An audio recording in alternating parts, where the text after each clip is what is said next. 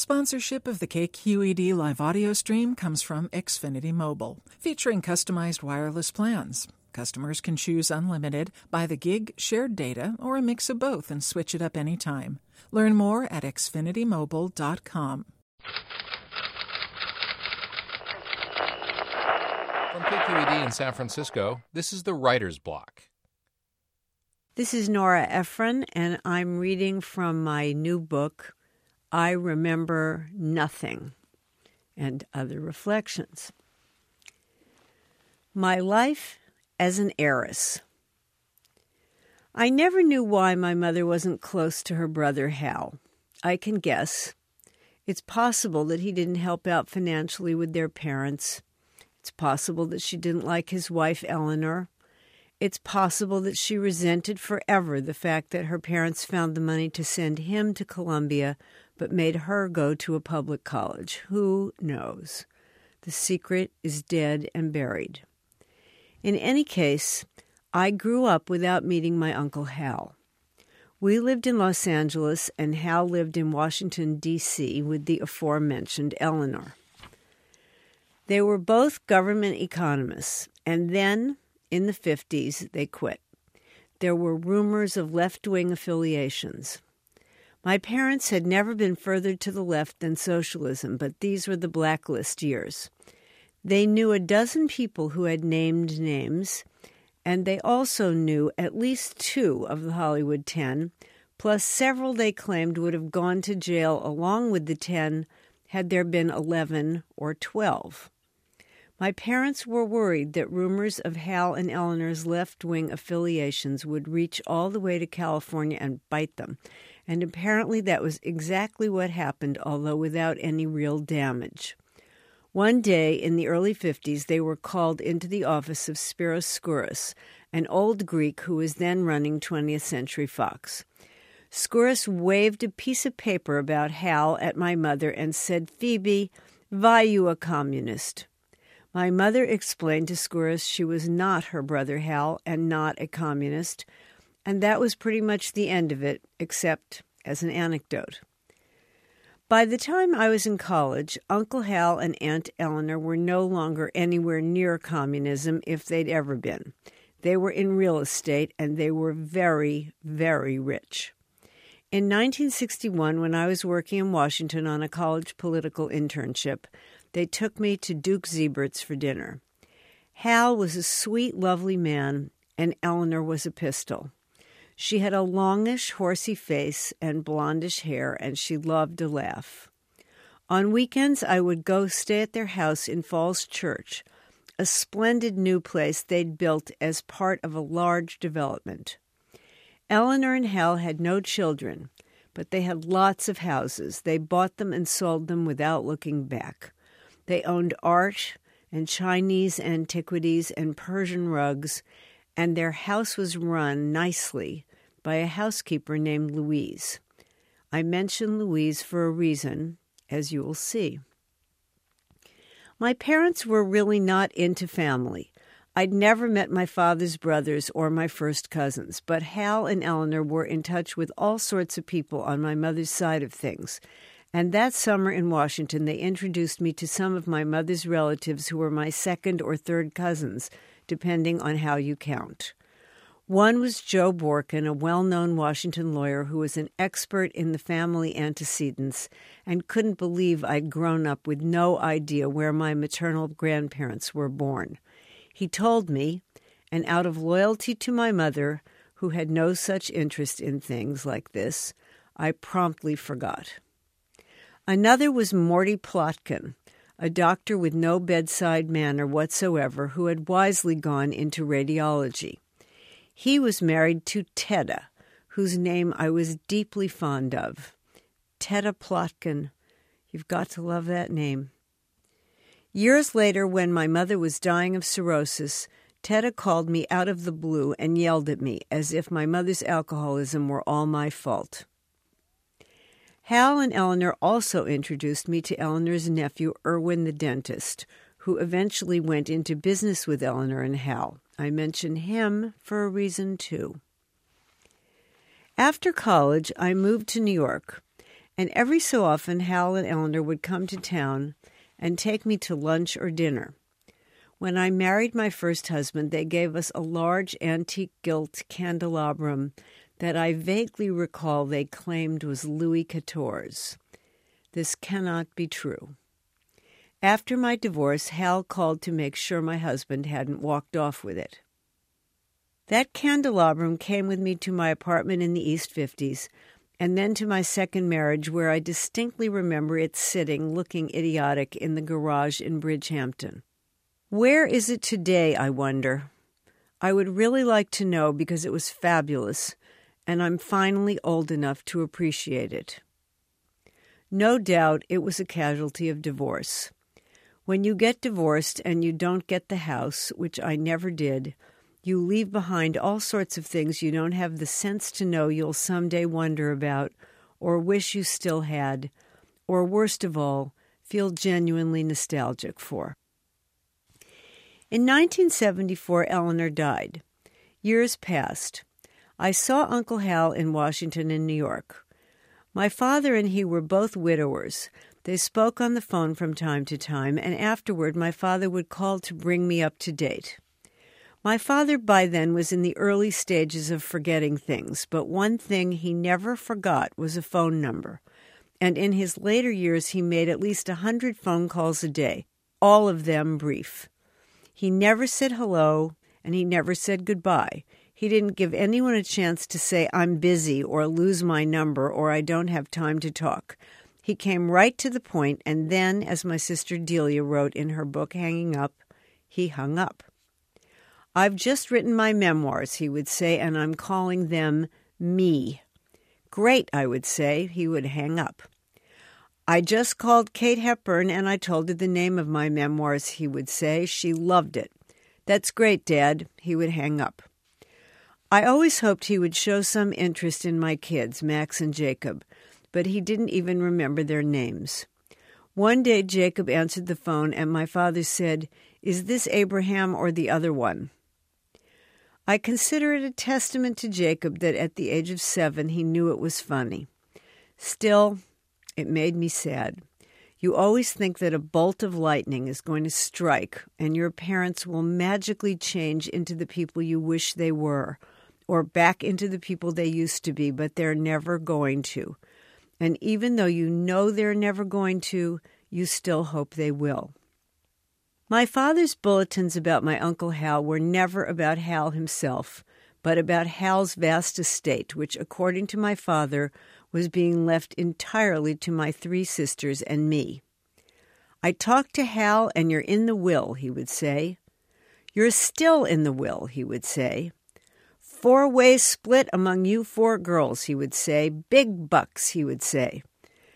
My father had minimal credibility at that point in my life, so it never crossed my mind to think that he was telling the truth, that I was going to be the recipient of inherited wealth and Uncle Hal was in fine health.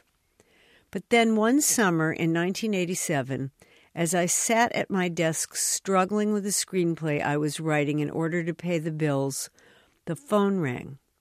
It was an administrator at a Washington, D.C. hospital calling to say that Hal was dying of pneumonia, and I should, as his next of kin, be prepared to make an end of life decision. I hung up stunned. The phone rang again. It was Tedda Plotkin, wife of the radiologist, calling me for the second time in my life to say that Hal's apartment in Washington was full of extremely valuable rugs and art, and I should have it padlocked immediately, or else Louise, the housekeeper, might run off with everything in it. I told Tedda that I seriously doubted Louise would do anything of the kind, but that she'd worked for Hal and Eleanor for most of her adult life and she was welcome to run off with anything she wanted. The phone rang again. It was the hospital. Hal had died. I called my sister Delia. Prepare to be an heiress, I said. Neither Delia nor I had the slightest idea of what Hal's estate was worth. There were profits from the houses he and Eleanor had flipped, and from large developments they had built in McLean and Falls Church, block after block of upscale suburban dream homes with indoor pools and rec rooms and breakfast nooks and the like. And there was also the famous Puerto Rican thing. Hal and Eleanor had bought a huge parcel of land somewhere in Puerto Rico and had begun a development there in partnership with Irwin the dentist. Every so often I would ask Hal about it, and Hal would reply that it was coming along great, that he'd just been to Puerto Rico, that they were meeting with the architect, that the plans were terrific, that they'd seen the models, that they were looking for more investors. It seemed to me he had to have been worth at least $3 million, which was a lot of money at the time. Divided by four, it came out to $750,000 for each of us. I couldn't believe it. It was a fortune. It would change everything. Okay, maybe it was only $2 million. That would still be a half a million each. On the other hand, perhaps it was four, a million dollars each. A million dollars each. I kept estimating and dividing by four and mentally spending the money. My husband and I had recently bought a house on Long Island, and the renovation had cost much more than we'd ever dreamed. There was nothing left for landscaping. I went outside and walked around the house. I mentally planted several trees. I ripped out the scraggly lawn and imagined the huge trucks of sod I would now be able to pay for. I considered a trip to the nursery to look at hydrangeas. My heart was racing. I pulled my husband away from his work and we had a conversation about what kind of trees we wanted. A dogwood, definitely, a great big dogwood. It would cost a small fortune, and now we were about to have one. I went upstairs and looked at the script I'd been writing. I would never have to work on it again. I was just doing it for the money, and let's face it, it was never going to get made, and besides, it was really hard. I shut down the computer. I lay down on the bed to think about other ways to spend Uncle Hal's money. It crossed my mind that we needed a new headboard. Thus, in 15 minutes, did I pass through the first two stages of inherited wealth glee and sloth. The phone rang. It was my father. Hal died, he said. I know, I said.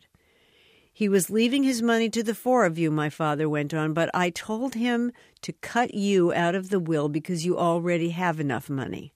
What? I said. He hung up. I couldn't believe it. I looked outside at the lawn. So much for the sod. I called Delia. Wait till you hear this development, I said, and told her what had happened. Well, we'll just even it out, Delia said. We'll each give you whatever percentage of what we inherit, and that will make it fair. One fourth, I said. You were always better at math, she said. I will call the others. She called the other sisters and called me back. Amy is willing, she said. Hallie is not. I couldn't believe it. The four of us had always had an agreement that if any one of us was cut out of my father's will, the others would cut her back in. Surely that applied to Uncle Hal, too. The day was not even over, and we had entered the third stage of inherited wealth dissension. The next day, I got a phone call from Hal's lawyer. My father had turned out to be wrong. Hal had not cut me out of his will after all. He had left half his estate to the four of us, and the other half to Louise, the housekeeper. I was happy for Louise. She deserved the money. As for me, I was down to one eighth. Not as good as one fourth, but if the estate turned out to be $4 million, it was still a bundle of money. How much money is there? I asked the lawyer. Not much, he said. Not much meaning what? I said. Less than half a million, he said. Way less than half a million, it turned out. Thanks to Irwin the dentist, Hal had lost almost all his money in the Puerto Rican adventure. What was left, divided by eight, would buy sod, but it was not going to rescue me from the screenplay I was writing. The good news, the lawyer said, is that if you inherit less than $68,000, there's no inheritance tax. I called Delia and Amy and told them. I didn't call Hallie. I was never speaking to my sister Hallie again. I went upstairs and turned on my computer and went back to work. The next week, my sister Amy called to say that she had heard from Hal's lawyer that there might be a Monet. There was a painting in the closet, and they were sending it to the appraiser. By then, I had ceased hoping, but it didn't stop Amy from entering the fourth stage of inherited wealth the possible masterpiece in the closet. I probably don't need to tell you that it was not a Monet. In the end, the four of us inherited about $40,000 each from Uncle Hal, so I never did enter the fifth stage of inherited wealth wealth. I finished the screenplay and it got made. I am quick to draw lessons from my own experience, and the lesson I drew from this one was that I was extremely lucky not to have ever inherited real money because I might not have finished writing When Harry Met Sally, which changed my life. When Harry Met Sally was a huge hit, and it even went into profit. We bought a dogwood. It's really beautiful. It blooms in late June, and it reminds me of my sweet Uncle Hal.